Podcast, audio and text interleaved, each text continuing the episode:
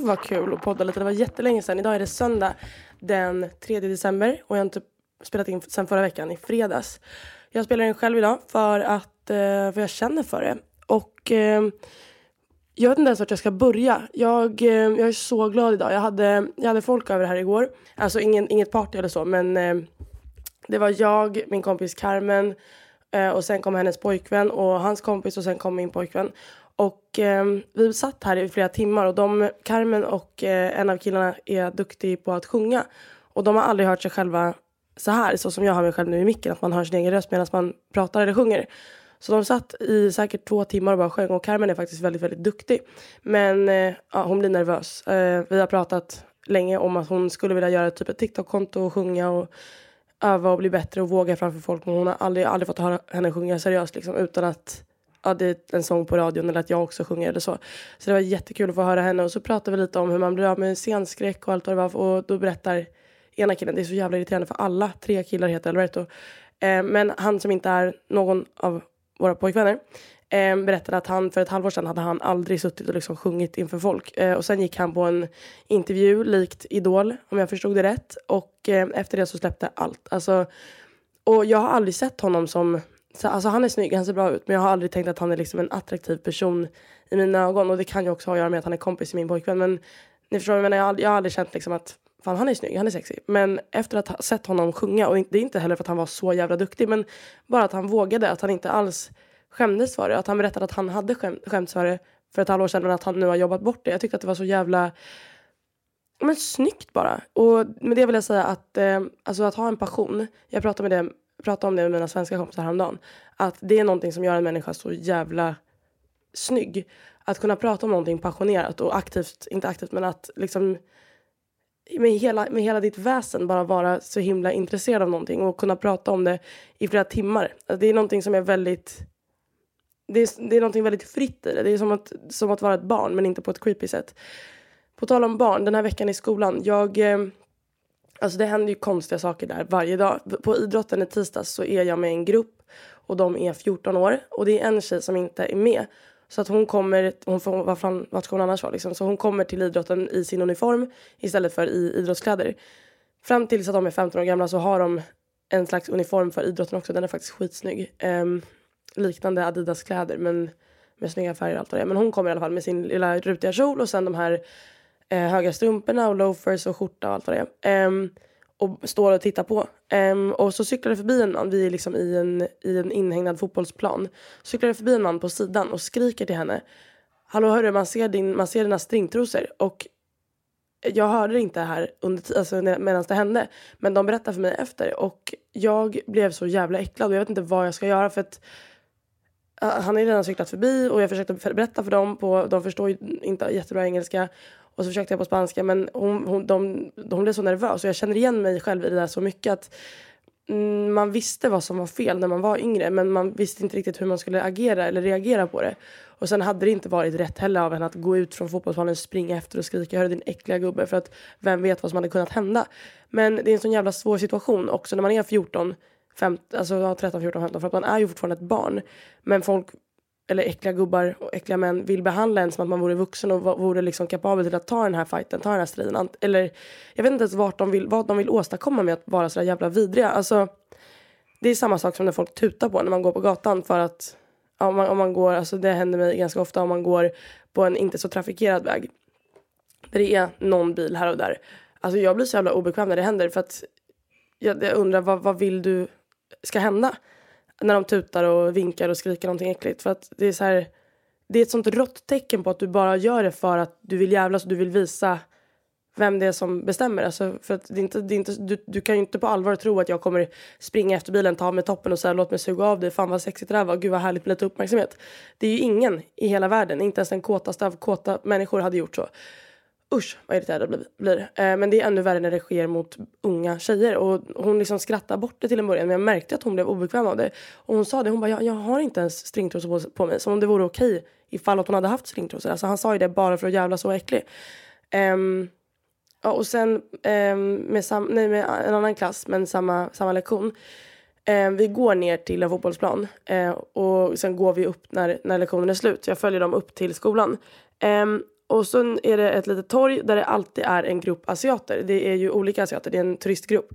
Eh, och jag vet inte om de är från Kina eller Japan. Jag har inte riktigt jag har så mycket, jag har så fullt upp när jag står där så jag har inte riktigt studerat dem. Men de yngre barnen ska alltid hålla på och jävlas med de här och skrika ni här och jag är så här, jag skäms så jävla mycket. Jag försöker säga det att du skämmer ut dig själv, du skämmer ut mig, du liksom det här är turister i ditt land, var, var bättre än så liksom. Och då är de så här, nej men va? Det, det där är inte rasistiskt. Jag är bara multikulturell. Jag är bara jag visar respekt genom att hålla på sådär. Men du vet, att göra ett tecken med ögonen och att skrika saker på ett språk som du inte är helt säker på är deras. Jag tycker det är så jävla fel. Men jag har liksom inte auktoriteten att skrika att vet du vad, nu, nu lägger du av. Eller de lyssnar liksom inte så pass mycket på mig att jag kan göra det. Eh, och sen är jag ju med en annan lärare också och sen vet jag inte liksom vad jag har rätt till att göra. Jag menar, det här är ju snobbiga barn vars föräldrar betalar för att gå i skolan och liksom jag är rädd att någon, någon vuxen skulle komma och skälla ut mig för att du skäller inte på mitt barn, det är bara jag som skäller på mitt barn. Nej.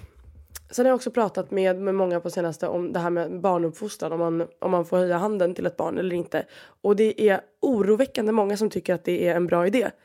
Och de är så här, men och, och, och deras argument är liksom, men jag har ju blivit slagen och, och jag är bra. Men då är jag så här, ja, ingen har slagit mig och jag mår också bra.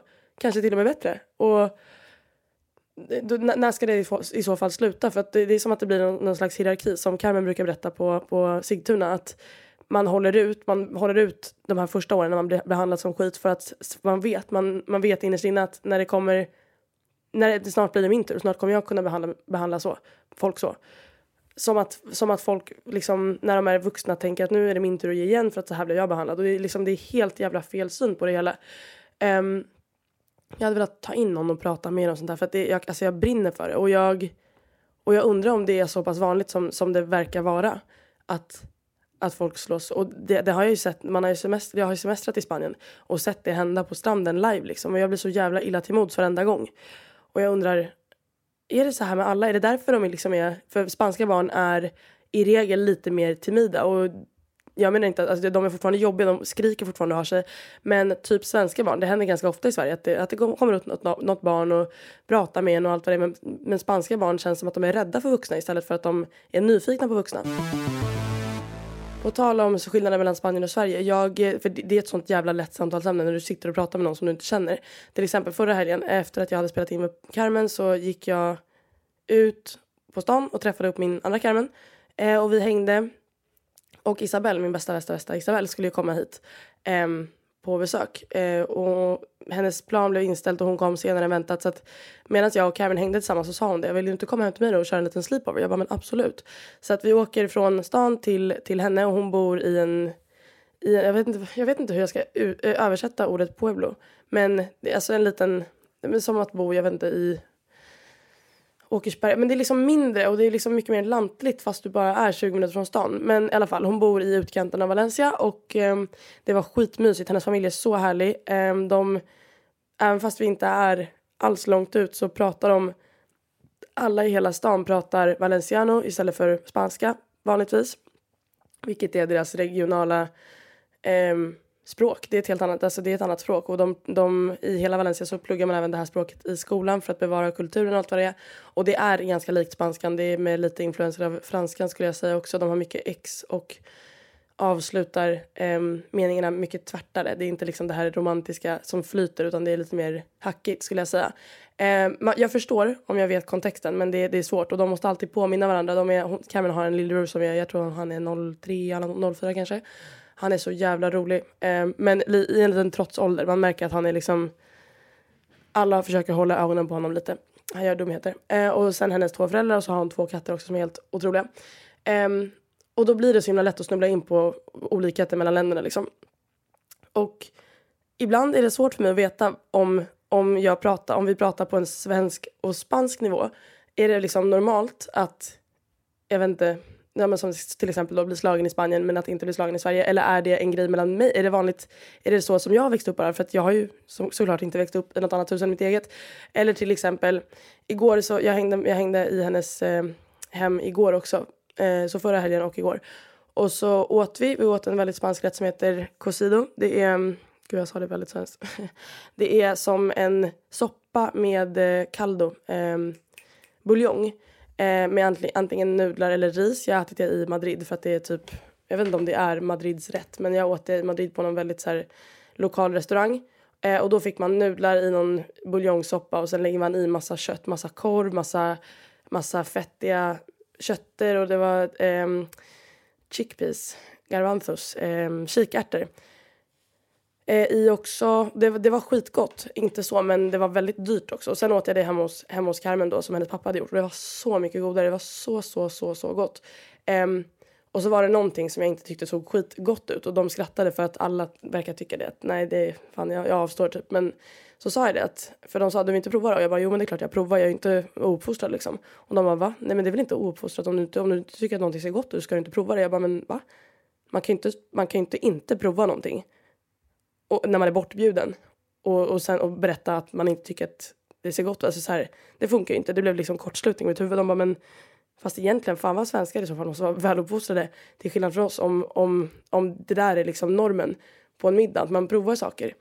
Men jag vet inte. Är det att mina föräldrar är så helt underbara? Eller är, det, är vi svenskar och lite blyga för att Ja, jag vet inte. Dessutom har jag fått många frågor av spanjor, av spanska barn ifall det är sant, den här som trenden som var på TikTok för ett år sedan, ett och ett halvt år sedan med Swedish Gate, att man blev skickad på rummet för att för att inte slösa på familjens mat när man var hemma hos en kompis. Och de tycker att det är så sjukt. Och det kan jag faktiskt hålla med om. Dock, dock vill jag tycka att om du tycker att någonting luktar äckligt, om du inte liksom tycker om lukten av någonting i din näsa så tycker jag att det är helt rimligt att inte stoppa det i munnen. Till exempel det finns ostar som jag verkligen inte klarar av. Att då stoppa det i munnen, det känns ju som ett självmordsförsök liksom att... Nej. Och det är som att be om att känna sig ofostrad. Tänk om jag skulle börja sitta och få kvällningar liksom hemma hos någon. Det, vore ju, det om något vore ju ofostrat. Isabelle var ju här. Jag, hon kom på, eller jag träffade henne på söndagen eh, förra veckan. Och då hade jag och Alberto precis varit och hälsat på hans föräldrar på, eh, på um, sjukhuset. Och sen hade jag, Isabelle och hennes pojkvän och min pojkvän då bestämt träff på eh, ett café som ligger precis där jag och hon bodde i Rusafa. Eh, och eh, när jag ser henne, för vi går dit, vi Alberto skulle hitta parkering och sen när vi väl hade hittat parkering så gick han runt och var skitlångsam och skulle hitta någon automat och betala. Jag höll på att sprängas för att jag har inte sett människan på tre månader och jag är Alltså jag kan med handen på hjärtat säga att jag är kär i Isabel. Det är den bästa, bästa, bästa vännen jag någonsin haft och hon är fantastisk. Så att sen när jag, när jag väl gick dit så Alberto hade, jag hade bett honom filma såklart när jag hittade, när jag liksom första kramen, första träffen. Um, men jag sprang så mycket. Jag såg henne och började springa typ 500 meter och gråta och springa och gråta och springa och jag var så glad. Alltså jag var som ett litet barn och vi kunde inte sluta skratta för att sen sätter vi oss, vi fyra och de, vi ska liksom ja, beställa mat och allt vad det är men vi sitter liksom helt uppe i varv och bara skriker och gråter. Eller jag gråter. Isabel sa att hon hade ett slut på tårar för hon hade gråtit så mycket och sen sa hon att hon fick skuldkänslor för att hon inte grät när jag grät och då sa jag att det är väldigt lugnt hör du. Jag gråter väldigt ofta. Det är en sak när, jag, när folk ser mig gråta så ser det som att de blir liksom helt ställda för att vi har ju helt olika, vi är ju olika människor allihopa. Till exempel sa jag det i podden um, sist jag poddade själv att jag hade missat tåget och att fröken Brau och hennes kompis hade blivit så här helt, helt tagna med storm av att jag grät när jag missade tåget. Men så försökte jag säga det att jag gråter hela tiden, det är lugnt. Och då, då låter jag ju skitdeppig. Nej, jag gråter hela tiden. Men det är inte så. Det är bara det att jag har väldigt nära till mina känslor i alla fall. Eh, så, till slut så ja, lugnade vi oss och vi sitter och pratar och det var så, så kul. Och det var så många språk som pågick. Och för jag vill ju såklart, vi vill ju såklart prata lite svenska på vårat hörn. Och sen hennes pojkvän är ju från Brasilien men, men och, så han fattar ju och de, de pratar portugisiska där. Och Albertos pappa pratar ju portugisiska så Alberto förstår portugisiska. Eh, men hennes pojkvän också har bott här ett tag och kan spanska. Så att, och Isabelle är ju kvartsspansk den jäveln. Så att det var jättekul. Det var liksom som att genuint vara i mitt eget huvud. För att det var så många konversationer som pågick på så många olika språk. Eh, och sen gick vi, så att vi åt en liten macka där, drack lite kaffe och sen gick vi vidare och hängde runt i stan hela dagen och det blev kallt och det blev mörkt och vi bara vi chillade runt. Och hade, jag och hennes pojkvän är han är eh, en extremt smart person. Han är helt fantastisk. Jag fattar 100% de två tillsammans. It makes sense. Men han, han och jag är väldigt, två väldigt personlighets... Vad heter det? Färgstarka personer med väldigt tydliga åsikter så att ibland blev, krockade det ju liksom och det handlar väl också lite om kulturen så att han och jag kunde typ sitta och skrika på varandra och bara men vänta vänta nu får du liksom vänta lite här du har helt fel i det här och du vet det var skitkul och han är en sån person som man verkligen känner att man känner efter bara pyttelite och det var så kul för det som jag verkligen gillar med Whatsapp är att man kan söka på konversationer, man kan söka på ord man har skrivit. Så att då fick jag visa dem också första gången jag hade skrivit till Alberto om hennes pojkvän. Det var innan deras första dejt så sa, så sa jag till Alberto att nu sitter jag och äter middag själv för att Isabel skulle iväg på en dejt. Eh, med någon skitsnygg kille. Han är både brasilian, brasiliansk och holländsk. Han är skitsnygg. Isabel säger att han är lite på men hon verkar gilla det. och sen se hur det här utvecklas och de blev liksom kära på distansen. Det är en så, så speciell situation. Men det var så underbart att ha henne här tillbaka igen. Alltså det är en människa som jag kan sitta och prata och prata och prata med tills jag liksom har ont i tungan. Um, och, det, och liksom, bara det att vi har delat allt det här med varandra. Jag, jag, vi hade ju inte känt varandra om det inte vore för Valencia för att vi bor i helt olika städer. Och att vi liksom hittade varandra vecka ett här. Eh, och hon skriver till mig, hej vill du, jag är också svensk, såg att du har flyttat hit, vill du ta en bärs? Och att jag är så här, ja absolut. Och sen att det tog oss lite tid att bygga upp, bygga upp den här vänskapen. Men att sen att vi har gått igenom allt det här tillsammans. Alltså det är väldigt speciellt och det är någonting jag har alltid sagt, skämtat om att jag alltid velat ha en syster för jag har två bröder som är så jävla jobbiga. Och, så, eh, och sen helt plötsligt så hittade jag henne och hon hittade mig och så bodde vi tillsammans och vi kanske bor tillsammans i en framtid igen och jag är bara så, så glad att hon var här. Men hon åkte lite snabbt, den jäveln. Hon har så himla... Det som jag älskar med Isabelle, en av många saker, är att hon är väldigt eh, målmedveten. Alltså, hon, hon pluggar nu på arkitektlinjen i Umeå och så har, hon, så har vi skämtat om att det är väldigt artistiskt. Alltså hon, de sitter och gör typ pappersfigurer. Men det finns ju såklart en djupare mening än att göra pappersfigurer. Hon, och så har hon berättat om deras projekt som är helt abstrakta. Och det är verkligen viktigt att man är, är där på instruktionen för att man ska fatta liksom. Och man ska typ dela, dela ett objekt och rita det som att det var in, som att man satt inne i objektet och såg andra halvan av, du vet sådana saker. Och bara, bara, bara tanken så överkokas min hjärna typ. Eh, men att hon sitter och gör sånt. Och så sa jag det och så skämtade jag om att fan kan du inte stanna här för Tai, eh, hennes pojkvän, han, fan, han kan ju betala biljetten. Han är en gentleman på så sätt. Så han, han hade erbjudit sig att betala, alltså att betala ombokningskostnaden. Um, men hon är så jävla, hon bara nej, jag ska tillbaka dit för att jag ska fullfölja det här och jag ska göra det här och jag är så här, jag är så långt ifrån det där men en dag så kanske jag kan bli lite mer som henne. I do hope. Ehm, men det är det som är så himla härligt med vänskap, att man lär sig och lär och tar och ger och får av varandra. Att det är exakt så en vänskap ska vara och att alltså jag och jag ångrar ingenting, jag menade inte det. Ehm, men att titta tillbaka på andra vänskaper jag har haft nu när jag har det här är liksom som, som dag och natt. Att så här, att, att man behövde oroa sig så, för, så mycket. Att man inte ens kunde lita på att någon ville ens bästa. Att man inte kunde känna att någon hade ens rygg ifall man skulle falla. Sådana saker.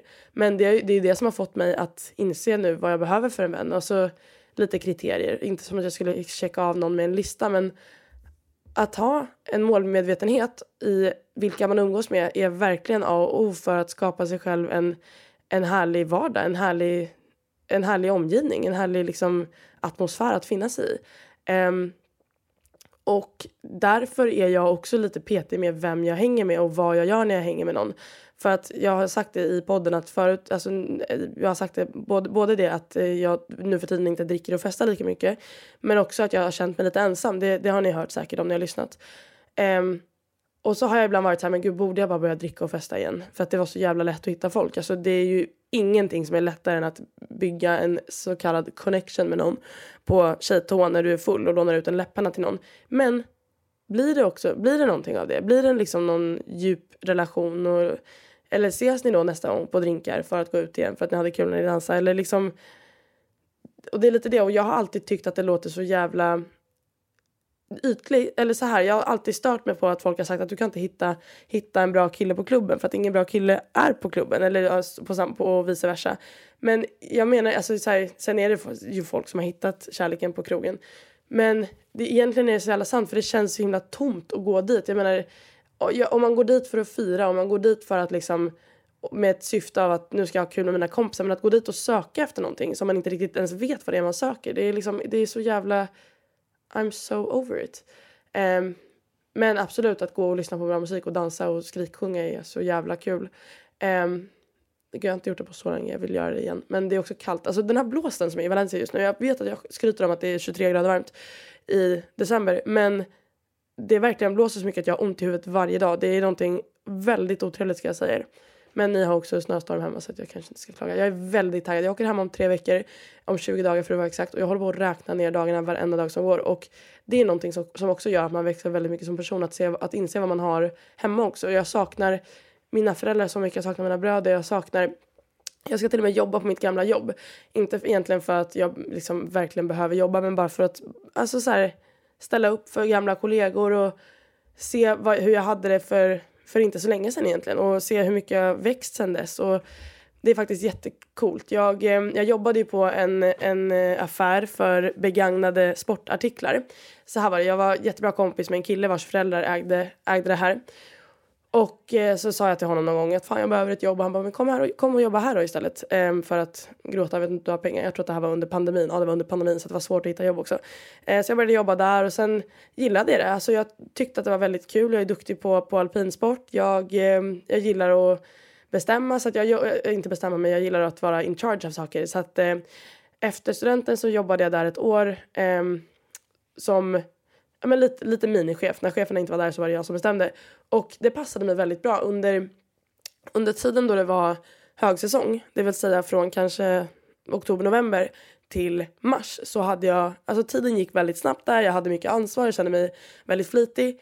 Men sen liksom i april till juni då det också är öppet så det hände inte så mycket så jag satt mest där och rullade tummarna. Och det var då jag började planera det här med att åka till Valencia och jag, eh, jag var inte så nervös över att åka men det behövdes det här året. Jag, jag vill, det var dit jag ville komma. Att jag tycker att det är, om du inte vet exakt exakt vad du vill göra efter studenten så tror jag att det är väldigt nyttigt att ta ett sånt här sabbatsår. Eh, där du inte vantrivs men där du faktiskt, inte sabbatsår men ett, ett jobbår efter. Där du inser vad du, vad du är kapabel till, vad du vill göra, vad du drömmer om, vad du behöver. För där satt jag och tänkte att fan okej okay, det är kul att ha ansvar men eh, jag måste prova någonting annat, jag vill lära mig något nytt. Men jag var inte helt redo för att börja plugga helt och eh, jag vill ha värme. Jag behöver en varm, ett varmt klimat liksom. Så att där någonstans så började jag prata med min mamma och så sa hon att fan Valencia är helt fantastiskt, du borde prova det. Och så blev det ju så himla bra. Och det är det som är så himla kul att titta tillbaka, att komma tillbaka till lite sina rötter och inse för när jag går in i den, där, i den där butiken så blir jag nästan som slängd tillbaka till det här året, året efter studenten.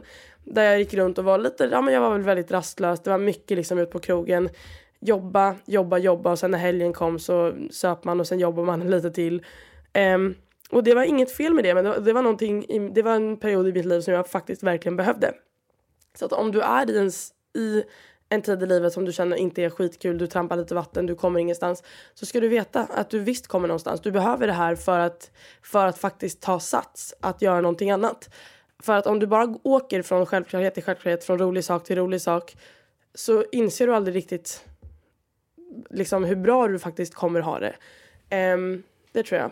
Och sen är det så kul för att jag jobbade med eh, några kollegor. Eh, en kille som är ett år yngre än jag, han är helt, helt fantastisk så målmedveten, inriktad på sina mål. Han älskar alpinsport. Han, eh, det var faktiskt min mammas elev också, så både jag och min mamma kände honom väldigt väl. Han eh, och så, så här sjukt perfektionist. Han kunde damm, innan, alltså när vi stängde så kunde han ta dammsugaren och dammsuga utomhus för att det skulle vara snyggt när kunderna gick in där.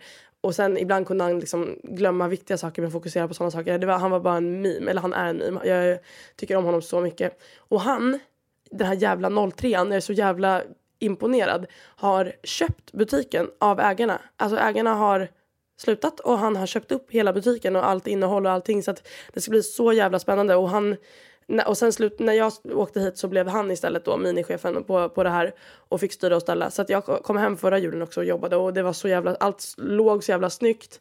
För han har så jävla OCD och eh, det, det var bara bra jävla ordning där inne. För att han är som han är.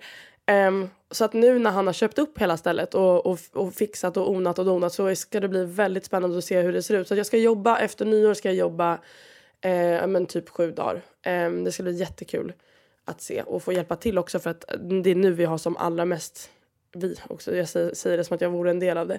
Eh, nej men det är nu det är som högst tryck liksom under jullovet när alla har tid att komma och folk ska iväg efter nyår. Så att, eh, det ska bli jättekul. Och Alberto har bokat sin biljett nu, han kom, vi kommer båda den 23 och sen stannar han till den 31 han åker hem på nyår. Och jag är faktiskt så tacksam att han gjorde det för att jag har ju bokat för att stanna till den sjunde och det var så, så dyrt.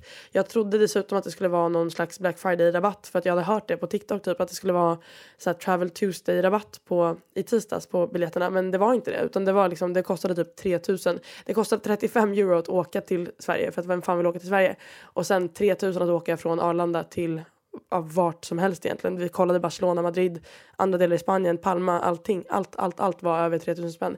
Och så var han så här, ja ah, fan, borde jag stanna kanske till, till när du åker? Um, så kostade det bara typ 20 euro, 40 euro någonstans.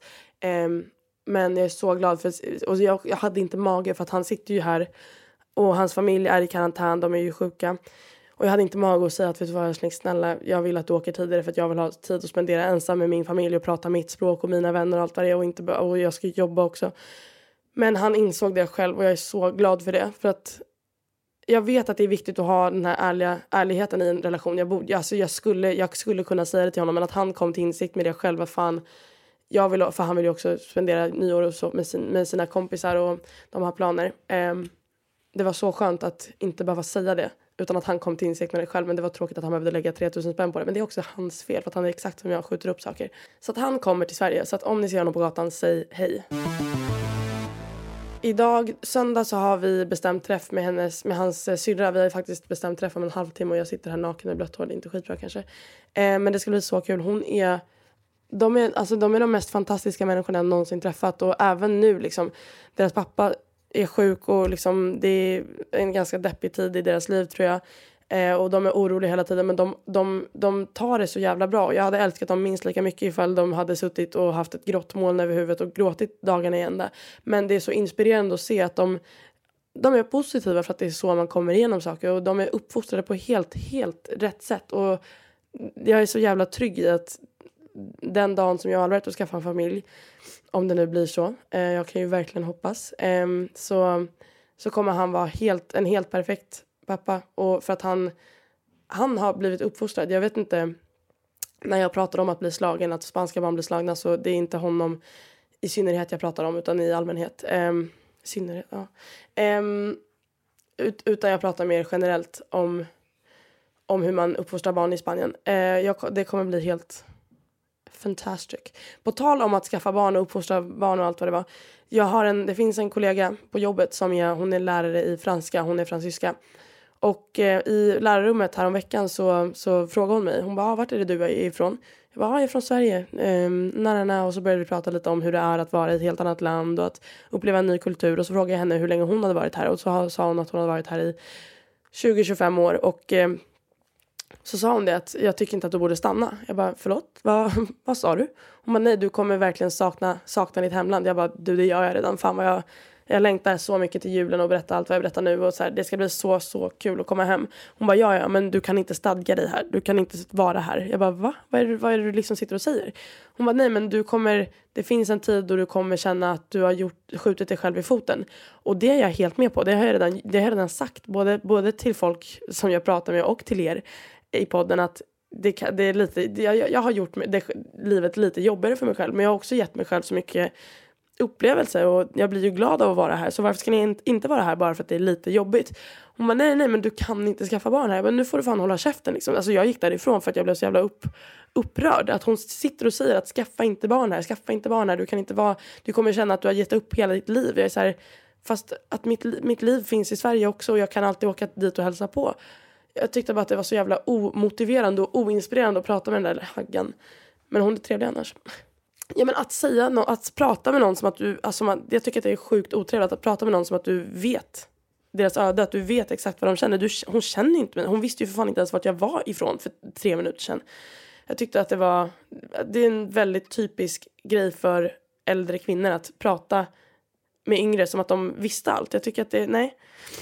Um, även om hon ville väl och ville säga till mig, men tror hon att jag skulle liksom bestämma hela mitt liv efter vad hon har sagt i fikarummet? På tal om äldre kvinnor, jag eh, har börjat titta på Sex and the Citys nya spin-off.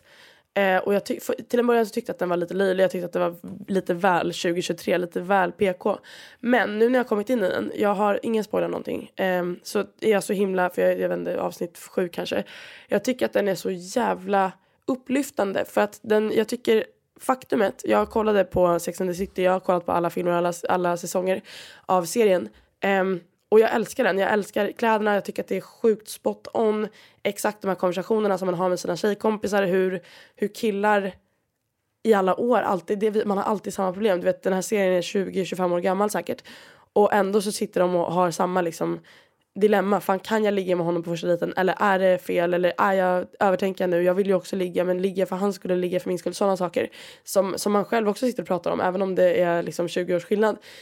Um, men jag, man, jag kunde bli lite mätt på serien förut för att jag tyckte att den var men så här, ja, ja, men nu får ni sluta centrera hela ert liv kring killar. För att det, alltså Charlotte pratar bara om att gifta sig och skaffa barn.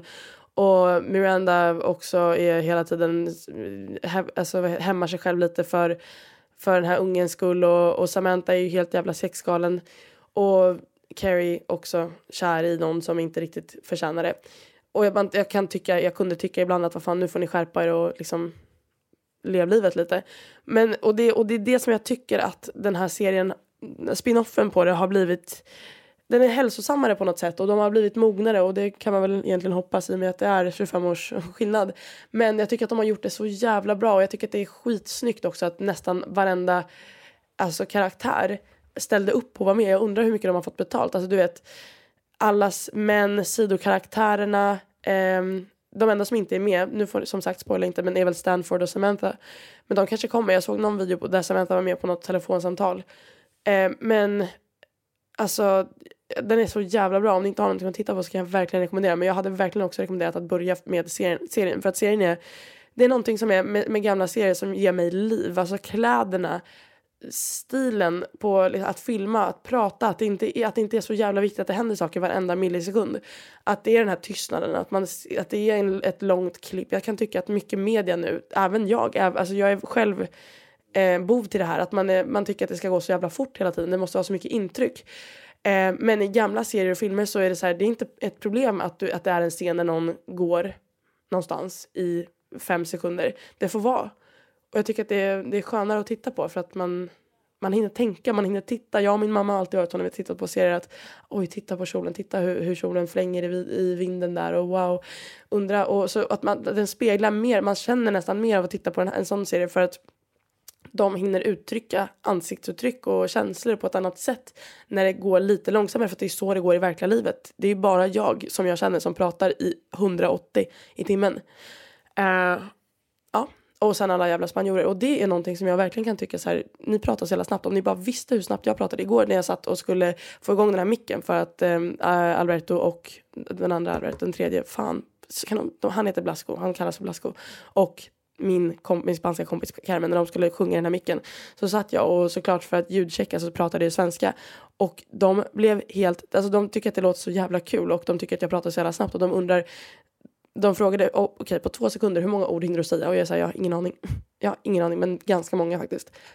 Um, och det är så jävla kul för jag, jag kan ju säga det om spanjorer att fan kan ni prata långsammare så jag fattar men jag gör ju inte det men skulle jag prata med någon som inte fattar det så skulle jag nog sänka takten lite. Jag är så taggad på att träffa Alberto syrra igen. Jag, hon är en sol. By the way, by the fucking way. Um, de har en, en släkting som är eh, uh, 18 år gammal. Han är uh, kille och ganska omogen skulle jag säga. Jag träffade honom första gången i april men eh, Karim som släk, han är 18 år, klart som fan han är omogen. Och eh, han började dejta en tjej i somras och allt var kul och toppen. Och en dag så säger hon att jag, jag är gravid.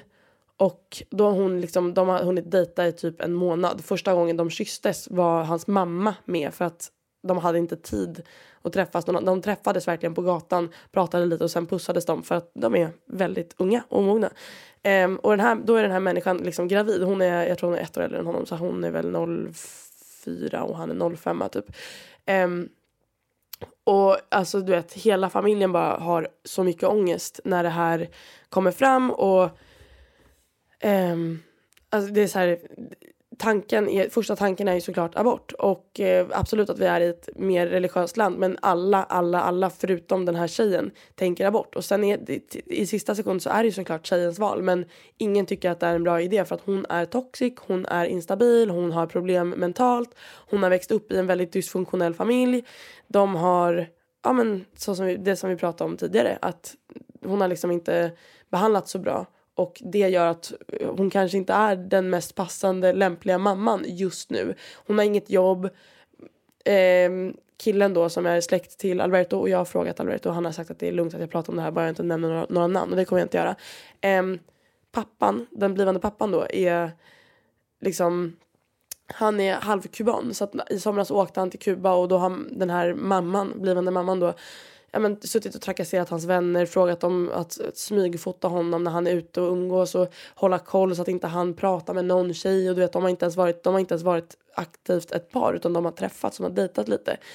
Um, och alla inklusive föräldrarna förutom mamman till den här blivande mamman då har sagt att du måste göra abort och det här kommer inte gynna dig och hon har sagt hela tiden att nej jag vill inte, nej jag vill inte, jag är rädd det kommer göra ont och, och alla är så här, men du det kommer göra väldigt ont att föda barn också och för barnets skull, för allas skull. Så, här, men sen fattar jag man kan inte pressa någon att göra, till att göra abort, det tycker jag inte är rätt. Eh, och till slut i vecka, jag vet inte exakt, jag tror att det är 16 veckor i Spanien. Eh, fram upp till 16 veckor får du göra abort. Och så säger hon i vecka 15 att jo men jag ska nog göra abort. Och alla liksom drar ju en suck av lättnad och det här fan äntligen liksom nu har du kommit till dina sinnesfulla bruk. Men då är jag liksom the suspicious i detta är att hon säger det men sen är det ju skitsvårt att få tag på en tid och hela, hela, veck, hela hon säger det på en fredag vecka 15 och vecka 16 så så finns det inte tid och det är liksom krångligt att få tag på och hon hade inte tid, hon skulle gå i skolan hon, eller åka och jobba. Du vet ingen av dem har ett, ett jobb och de bor hemma hos sina föräldrar. Och hennes föräldrar är inte ens bra människor typ. Så att det är liksom, alla är skitstressade och föräldrarna till den här sonen som snart ska bli pappa är också stressad för han håller på han är liksom deprimerad och går på antidepp nu och för att han känner sånt jävla ansvar och liksom det, det är sån katastrof i, den, i de här familjerna nu. Och, och, så då undrar vi om hon sa det, äh, om hon inte all, hon kanske inte alls, jag i alla fall, gud förlåt vad jag samlar. Hon, eh, jag, min teori är att hon inte ens ville göra abort från första början men hon ville säga det, hon ville ha det sagt bara för att kunna säga i efterhand ifall någonting skulle skita sig eller ifall, ifall det skulle bli dåligt på något sätt så skulle hon kunna säga att nej jag ville faktiskt, jag, men jag var tvungen att ha barnet nu mot min vilja. Men att hon egentligen under tiden alltid har velat ha det, ha, föda barnet. Um, men bara vill kunna skydda sig, bara vill kunna liksom säga, ha, ha det sagt. Om ni förstår vad jag menar. Ehm, så att det slutar med att barnet ska has och de håller på att välja namn nu. Det blir en liten son och nu är det bara att skifta helt mindset. Alltså stackars stackars barn känner jag att man pratar så här om den och att alla har sagt att snälla, snälla, snälla, föd inte barnet. Men nu är det bara att skifta mindset och den här 18-åringen, jag tycker att han gör det väldigt bra. Jag sa innan att han var omogen, men det var innan allt det här. Nu med att efter att ha gått hos psykolog och terapeut och liksom de här tabletterna, han, jag har gjort honom helt skiftad. Nu är hans mindset att nej, jag vill inte ha ungen. Nej, jag är inte kär i henne. Jag, inte, jag älskar inte den här mamman längre. Men jag tar mitt ansvar. Jag har haft oskyddat sex och det här. Nej, hon var fan på piller till och med, men hon hade varit slarvig med dem. Eh, nu, det här är vad som är is what it is, it's look I, säger han och det är bara att göra. Um, och jag tycker jag, jag beundrar honom för det. Jag eh, vet inte själv hur jag hade reagerat i hans situation och jag är glad över att jag aldrig kommer behöva sitta i den situationen. Men jag, det har verkligen varit en turbulent tid i den här familjen som ni kanske kan förstå. Mycket som har hänt. Och eh, jag träffade honom såklart på bröllopet. Mamman var inte där för att hon, ja, ingen är särskilt glad på henne och hon är ju såklart inte särskilt glad på någon annan. Eh, hon var bjuden till bröllopet men valde att inte komma för att hon var så arg på alla andra. Eh, och du vet han tar ju antidepp så han får inte dricka men han råkade, alltså han gjorde det ändå. Och du vet började berätta saker för mig och jag eh, tycker om honom jättemycket. Han, jag älskar att prata med honom. Och, så vi satt en lång stund och pratade om det här och eh, även till och med full så satt han och, jag, och var så jävla respektfull kring hela situationen. Och det ska bli väldigt intressant att följa och jag kommer såklart att försöka hjälpa till så mycket jag kan. Jag tycker, jag tycker bara genuint synd om barnet som kommer växa upp på så konstiga grunder för att de har inte sett hem tillsammans.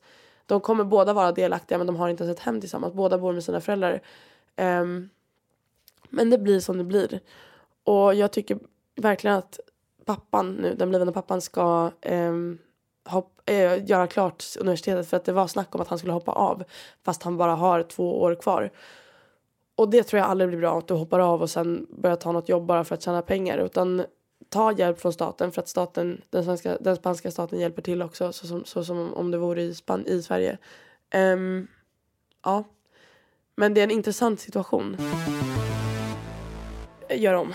Um, till sist vill jag prata om den här videon som jag la ut på TikTok för två dagar sedan. Um, när jag, sitter, jag sitter och pratar in i mina trassliga hörlurar och berättar om att hur det är att bli kär i någon för dens potential.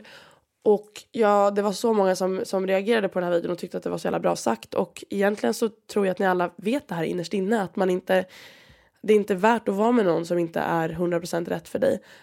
Och jag skulle bara vilja dra något, några exempel för att jag vet att det finns, jag tycker att ni är helt underbara, jag tycker att ni är fucking fantastiska. Jag som sagt saknar att träffa er på gatan för att ni vet så mycket om mitt liv och ni är så intresserade och insatta. Men för alla er som har följt mig längre, länge då Um, kommer ni ihåg när jag dejtade han holländaren som jag kallade för Axel? Tänk om jag hade, om vi bara sätter det i perspektiv. Han var, det var inget större fel på honom. Han, jag hade kunnat dejta honom en månad till eller två månader till. Så jävla dåligt var det inte. Men det var bara inte rätt. Uh, och jag bara kände att jag inte kunde bli kär i honom. Och jag sa ju det till honom. Jag sa ju det i den här videon när jag pratade om att jag hade gjort slut med honom. Tänk om jag hade stannat med honom för hans potential, för vad, vad det hade kunnat bli. Då hade inte jag gått på den här dejten med Alberto. För att jag, jag dejtar inte två personer samtidigt, det har jag aldrig gjort. Um, då hade jag inte gått på dejten med Alberto. Jag hade inte varit öppen, jag hade inte varit liksom, mitt mind hade inte varit, även för att Alberto, jag träffade Alberto för att han skrev till mig på, på Instagram. Jag kanske inte hade svarat på det här DMet. Tänk vad jag, mycket jag hade gått miste om ifall jag hade stannat med han som som hade lite potential. Ni måste tänka så att för att eran Berto ska komma så måste ni dumpa Axel. Eh, och det är inte farligt att vara ensam, ni klarar det. Och jag menar, har man varit ensam hittills och, och bara för att det finns någon kille som ger er lite av det som ni förväntar er och det som ni förtjänar. Stanna inte med det bara för att han ger dig i alla fall något utan vänta på någon som ger dig 100% som du vill ge 100% till också för att det är så mycket bättre än någon slags halvdan. Jag menar, liksom, jag menar inte att du behöver gå i celibat och leva som en nunna tills du hittar någon som du är blixtkär i. Ligg runt, dejta runt men lås er inte till någon eller känn och, och, eller investera inte i någon känslomässigt om, om du inte känner att det här kan bli någonting riktigt bra. Och när du, när du faktiskt har försökt och känner att nej, nej, det här, det, det, liksom, det här är inte någon som jag kommer bli tillsammans med eller som jag kan bli kär i eller som gör mig riktigt lycklig. Gå vidare då för att så är det. Och det behöver inte vara någonting jättedramatiskt. Du kan säga det till honom om han faktiskt frågar efter svar. Så som Axel gjorde. När Axel frågade okej okay, men varför gör du faktiskt slut nu? Mm, säg det då bara att det är inget mot dig. Jag ser inte dig som någon jättehemsk person men jag är bara, jag söker efter någonting annat om det nu är, om ni inte söker efter någonting särskilt, nej skit i det då, då får ni göra precis vad ni vill men jag tycker att det är så jävla mycket folk som har, som är med någon bara för att den är snygg och har en tredjedel av egenskaperna som man söker efter. Och vi kan mycket bättre. Dit vill jag komma. Och med det sagt så önskar jag att ni har tyckt om min lilla podd idag. Det har pratats på. Jag tycker att det är helt underbart att få sitta och prata lite svenska och idag tycker jag faktiskt att det har gått väldigt bra. Både i aspekten av att jag inte har pratat jättemycket svengelska och att samtalsämnena har flutit på lite. Jag är jätteglad att ni lyssnar. Jag hoppas att ni får en jättefin vecka. Idag är det tisdag. Mm, ha en underbar och glad första advent i efterskott. Ha en underbar vecka. Jag tycker att ni förtjänar det. Och var snälla mot varandra. Var snälla mot er själva. Och var snälla mot mig. Swisha mig. Puss.